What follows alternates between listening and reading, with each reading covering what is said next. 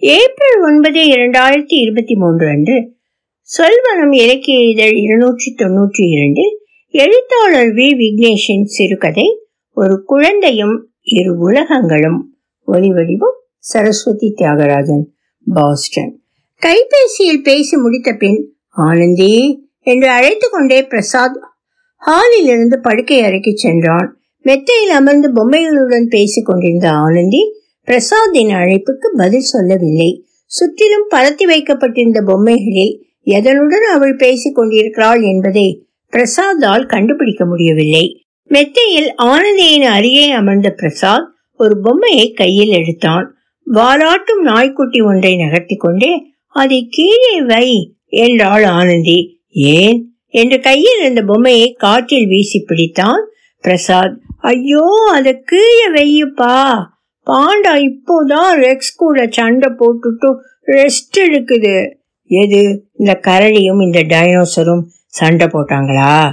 ஆமாம் இந்த கரடி பொம்மை. ஆமா இந்த கரடி. மெத்தையில் எழுந்து நின்ற ஆனந்தி பிரசாதின் மேல் பாய்ந்து குதித்தாள்.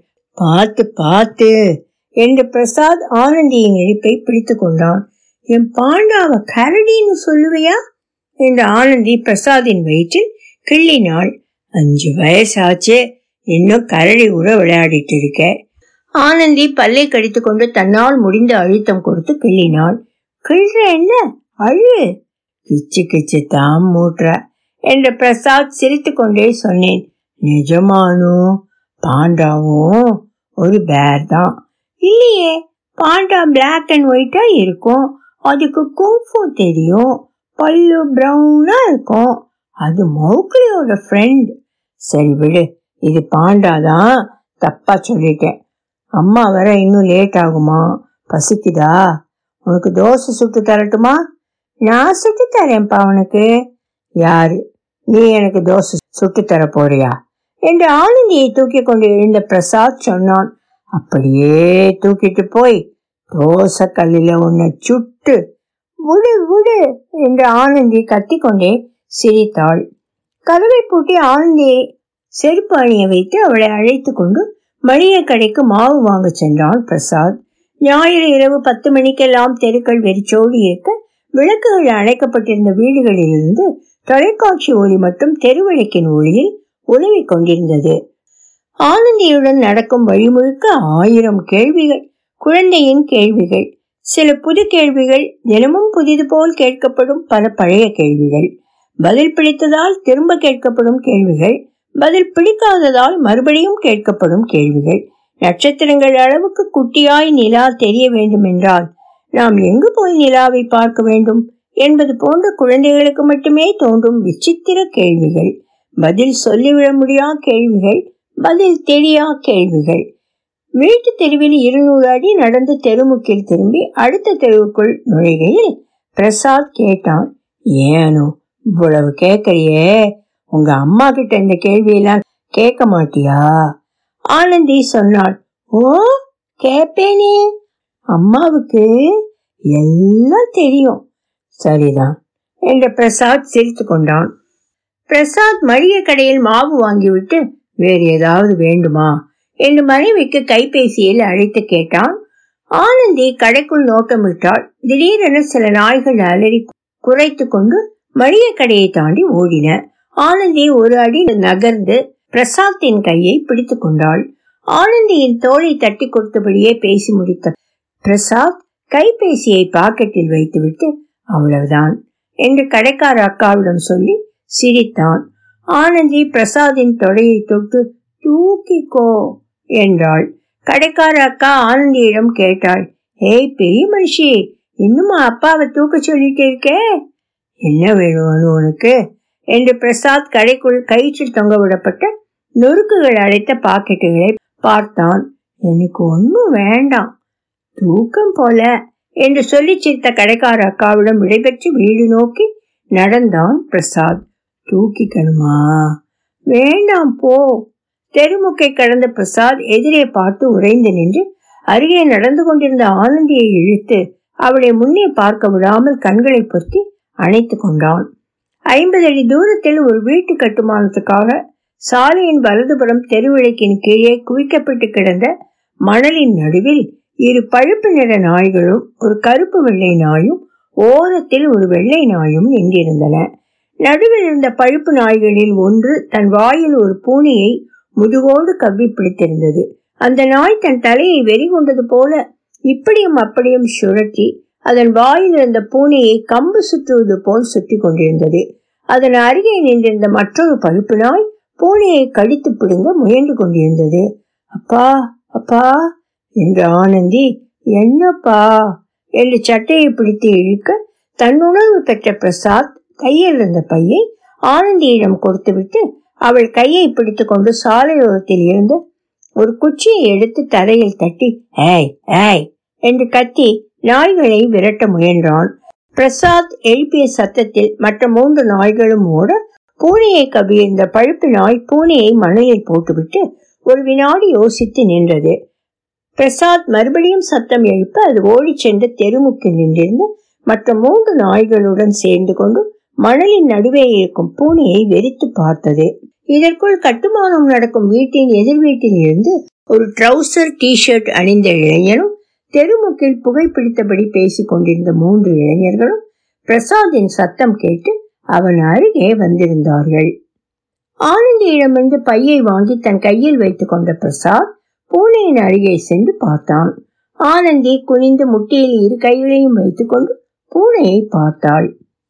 ஒரு கழித்து கால்களை நீட்டி அசைவின்றி படுத்திருந்த பூனை வயிற்றை இழுத்து மூச்சு விட்டுக் கொண்டிருந்தது. நல்ல வெள்ளை நிறம் காதுகளின் அருகே மட்டும் தேன் நிறத்திட்டு புசு புசுவென நீண்ட வால் பெண்.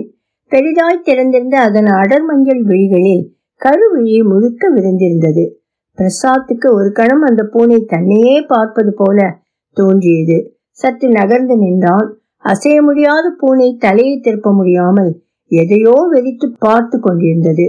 நாயின் வாயில் மாட்டிக்கொண்டு சுழற்றப்பட்ட போது குலுங்கிய உலகம் கொடுத்த பயத்திலேயே அந்த கண்கள் நிரந்தரமாக தங்கிவிட்டன. அந்த கண்களை கொண்டு இனி எதையும் அது புதிதாய் பார்க்க போவதில்லை என்று பிரசாத்துக்கு தோன்றியது. பூனையை ஆர்வமாக பார்த்த ஆனந்தி கேட்டாள் அப்பா தாம் எப்போ ஓடும்? அனு உனக்கு பயமா இல்லையா இல்லையேப்பா. பிரசாத் சுட்டி பார்த்தான். சிகரெட் வாடையுடன் அவன் அருகே நின்றிருந்த மூன்று இளைஞர்களும் பூனையையே பார்த்து கொண்டிருந்தனர். ட்ரௌசர் அணிந்த எதிர் வீட்டு இளைஞன் மணலில் குந்தி அமர்ந்து பூனையை மெதுவாக நிமித்தி அமரச் செய்தான். நான்கு கால்களையும் சேர்த்து வைத்துக்கொண்டு அசைவின்றி பிடித்து வைத்தது போல அமர்ந்தது பூனை. அதன் வலது புறம் கீழ்கழுத்தில் கோடு போல ரத்தம். கோட்டின் கீழ் சிவந்த மணல் உடலோடு ஒட்டி இருந்தது. ஆனந்தி பிரசாத்தின் கையை பிடித்து கொண்டாள். முடிஞ்சிச்சு என்றான் ஒரு இளைஞன். தண்ணி இருக்கா ப்ரோ என்று இன்னொருவன் கேட்டான். ட்ரௌசர் இளைஞன் எழுந்து அவன் வீட்டுக்குள் சென்றான். வெளிச்சுவருக்கு பின்னால் இரு வீடுகள். ஒரு வீடு பூட்டப்பட்டிருந்தது. பிரசாத் திறந்திருந்த வீட்டின் தகர கதவு வழியே உள்ளே பார்த்தான். பத்துக்கு பத்து அறை நடுவே மரத்தடுப்பு குண்டு பல்பின் மஞ்சள் வெளிச்சம். கிளாஸில் தண்ணீர் எடுத்துக்கொண்டு ட்ரௌசர் இளைஞன் வெளியே வந்தான். அவன் பின்னாலேயே வடகிழக்கு முகச்சாயலுடன் ஒரு இளைஞனும் வீட்டுக்குள் இருந்து வெளியே வந்தான். இதற்குள் அருகே இருந்த வீடுகளில் இருந்தவர்கள் ஆளரவம் கேட்டு வெளியே வந்து அவரவர் கதவருகே நின்று வேடிக்கை பார்த்தார்கள். ட்ரௌசர் இளைஞன் பூனையின் அருகே அமர்ந்து அதன் தலையை தாங்கி பிடித்து கொஞ்சம் தண்ணீரை காயத்தின் மேல் ஊற்றினான். பூனை அசைந்தது. பூனையின் வாயருகே சில துளிகள் தண்ணீரை விட்டான். பூனை நாக்கை நீட்டி தண்ணீரை பருகியது. ஒன்றிரண்டு நொடிகளில் அதன் வாயின் ஓரத்தில் இருந்து நீர் சிவப்பாக வழிந்து ஒழுகியது. பூனை தன் முன்னங்காலை அசைத்து முன்னே நீட்டி எழப்பார்த்து முடியாமல் மறுபடியும் அமர்ந்தது. மற்றொரு முன்னங்காலை வைத்து தன் உடம்பை இழுத்து மணலில் கொஞ்சமாய் நகர்ந்தது. பிரசாத் தலையை சிரிப்பிக் கொண்டு ஆனந்தியை தேடினான். அவள் அவனுக்கு முன்னால் நின்று கொண்டு பூனையையே பார்த்து கொண்டிருந்தாள். நின்றிருந்த மூன்று இளைஞர்களில் ஒருவன் இந்த நாய்களே இப்படித்தான். என்றான். இன்னொருவன் இங்கேயே பார்த்துக்கிட்டு இருக்கு பாரு என்றான். பிரசாத் திரும்பி பார்த்தான். தெருமுக்கில் நான்கு நாய்களும் நின்று கொண்டிருந்தன. அந்த இளைஞர்கள் சு சு என்று கையை காட்டி நாய்களை அழைத்தனர். நான்கு நாய்களில் ஓரமாய் இருந்த வெள்ளை நாய் தயங்கி முன்னே வந்தது. இளைஞர்கள் மறுபடியும் அழைக்க அவர்களை நம்பி அந்த நாய் ஓடி அவர்கள் அருகே வந்ததும் மூன்று இளைஞர்களும் ஒரே நேரத்தில் கீழே இருந்து கற்களை பொறுக்கி நாயை அடித்தார்கள். கிக்கி கிக்கி என்று கத்தி அழுத நாய் ஒரு வட்டம் அடித்து எதிர்ப்புறம் ஓடியது. அப்பா என்று கத்திய ஆனந்தி பிரசாத்தின் உடம்போடு ஒட்டி கொண்டாள் பிரசாத் ஆனந்தியை அணைத்துக் கொண்டான். வீட்டுக்கு செல்லலாம் என்று முடிவெடுத்த பின் பூனையை ஒருமுறை பார்த்தான். அருகே இருந்த வீட்டு வாசலில் நின்றிருந்த முதியவர் தம்பி அந்த நாய் பாவம்யா. வயிற்றுல குட்டி இருக்கு என்றார். இளைஞர்களில் ஒருவன் சொன்னான் அது பூனைய கடிச்சிருச்சு. முதியவர் சொன்னார் அவ கடிக்க மாட்டா. சாது. யார் கூப்பிட்டாலும் வரும். வேற ஏதோ நாய் கடிச்சதுக்கு இந்த நாய் என்ன பண்ணும்? அப்போ எல்லா நாயையும் கூப்பிட்டு உன் வீட்டில் வச்சுக்க வேண்டியதுதானே? என்று இளைஞன் மற்ற இரு இளைஞர்களோடு சேர்ந்து பூனையின் அருகே வந்து நின்றான். ஒருத்தன் சொன்னான் இப்படியே விட்டா நாய் திரும்பிய வந்து பூனையை தூக்கிட்டு போயிடும். இன்னொருவன் சொன்னான் கரகம் பிடிச்சது தின்னாலும் பரவாயில்ல கடிச்சு கொன்னு தூக்கி வீசிட்டு போயிடும். மூன்று இளைஞர்கள் ட்ரௌசர் இளைஞன் அவன் அரை நண்பன் பிரசாத் பிரசாத்தின் கால்களை கட்டிக்கொண்டு ஆனந்தி எல்லோரும் பூனையை சுற்றி நின்று பார்த்தனர்.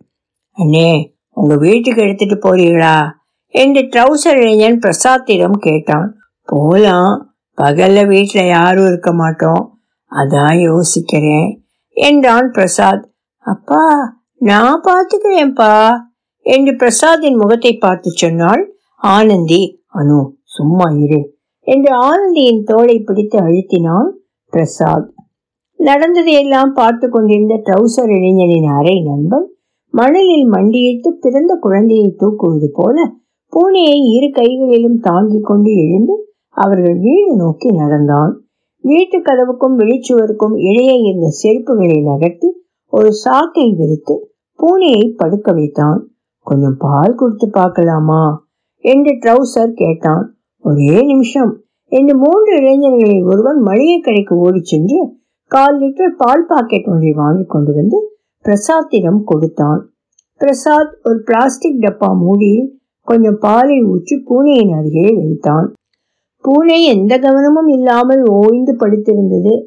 டாம் பால் பாரு எந்திரி பாலக்குடி என்று ஆனந்தி பூனையின் அருகே வந்து நின்றாள். பாலை பூனையின் முகத்தருகே கொண்டு சென்று அதன் வாயை நினைத்தான் பிரசாத். பூனைக்கு அந்த நேரத்தில் பாலில் கூட விருப்பமில்லாமல் போயிருந்தது.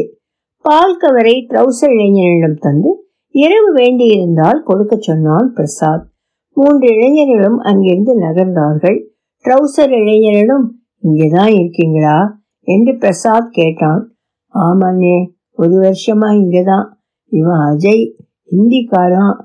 திருப்பூர்ல இருந்தானா? இங்க புதுசா சேர்ந்திருக்கான்.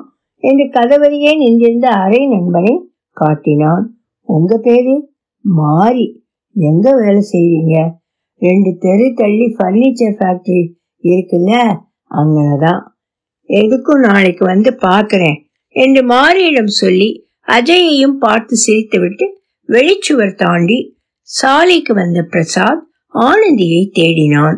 அவள் பூனையின் வெகு அருகில் நின்று விரல் சொடுக்கி சுக் சுக் என்று அழைத்து கொண்டிருந்தாள். அனு வா போலாம் என்று பிரசாத் அழைத்தான். வீட்டுக்கு சென்றதும் ஆனந்தியை சாப்பிட வைத்து உறங்க வைத்து மெத்தையில் அவள் அருகே படுத்தான். பிரசாத் அம்மா எப்பப்பா வருவா? என்று ஆனந்தி கேட்டாள். டாக்ஸி ஏறிட்டா? அரை மணி நேரத்துல வந்துடுவா என்றான் பிரசாத். அந்த பூனைக்கு ஒன்னும் ஆகாது. இல்லப்பா. ஒண்ணுமே ஆகாது அனு. போய் அதை பார்த்துட்டு வரலாமாப்பா? அந்த மாமா எல்லாம் தூங்கணும்ல? நாளைக்கு போய் பார்ப்போம் என்று பிரசாத் ஆனந்தியின் கண்களை மூட வைத்து அவளுக்கு தட்டி கொடுத்து தூங்க வைத்தான். அடுத்த நாள் மாலை வேலை முடிந்து பள்ளியிலிருந்து ஆனந்தியை வீட்டுக்கு அழைத்து வரும்போது காரில் ஏறியவுடன் அவள் பிரசாத்திடம் கேட்டாள். அப்பா வீட்டுக்கு போனதும் நாம் அந்த பூனையை போய் பார்க்கலாமா? எந்த பூனை? என்று பிரசாத் கேட்டான். டாம்பா நேற்று விட்டுட்டு வந்தோமே. ஓ என்று பிரசாத் யோசித்துக் கொண்டே காரை ஓட்டினான். வீட்டுக்கு முன் காரை நிறுத்தியதும் பிரசாத் சொன்னான். அனு அப்பா மதியம் வீட்டுக்கு சாப்பிட வந்தேன். வந்தப்போ அந்த மாமா வீட்டுக்கு போய் பார்த்தேன். ராம் வெச்ச பால் முழுசும் குடிச்சிட்டு நைட்டே எங்கேயோ ஓடி போயிடுச்சான் ஆனந்தியின் முகம் வாடியது. ஏன்பா என்னை விட்டுட்டு போன? என்று கேட்டாள். அடுத்த இரு வினாடிகளில் அழுது விடுவாள். சாரி அனு நான் உனக்கு ஒரு குட்டி டாம் வாங்கி தரட்டுமா? பிரசாத்தை பார்க்காமல் உதட்டை தூக்கி வைத்துக் கொண்ட ஆனந்தி அமைதியானாள். காரில் இருந்து இறங்கி எனக்கு அந்த டாம் தான் வேணும் என்றாள். ஒரு நொடி யோசித்து நீ இனிமேல் என்கிட்ட பேசாத என்று சொன்ன ஆனந்தி அம்மா என்று அழைத்து கொண்டே கதவை திறந்து பாண்டாக்களும் ரெக்ஸுகளும் டாம்களும் என்றென்றும் வாழும் வீட்டுக்குள் நுழைந்தாள்.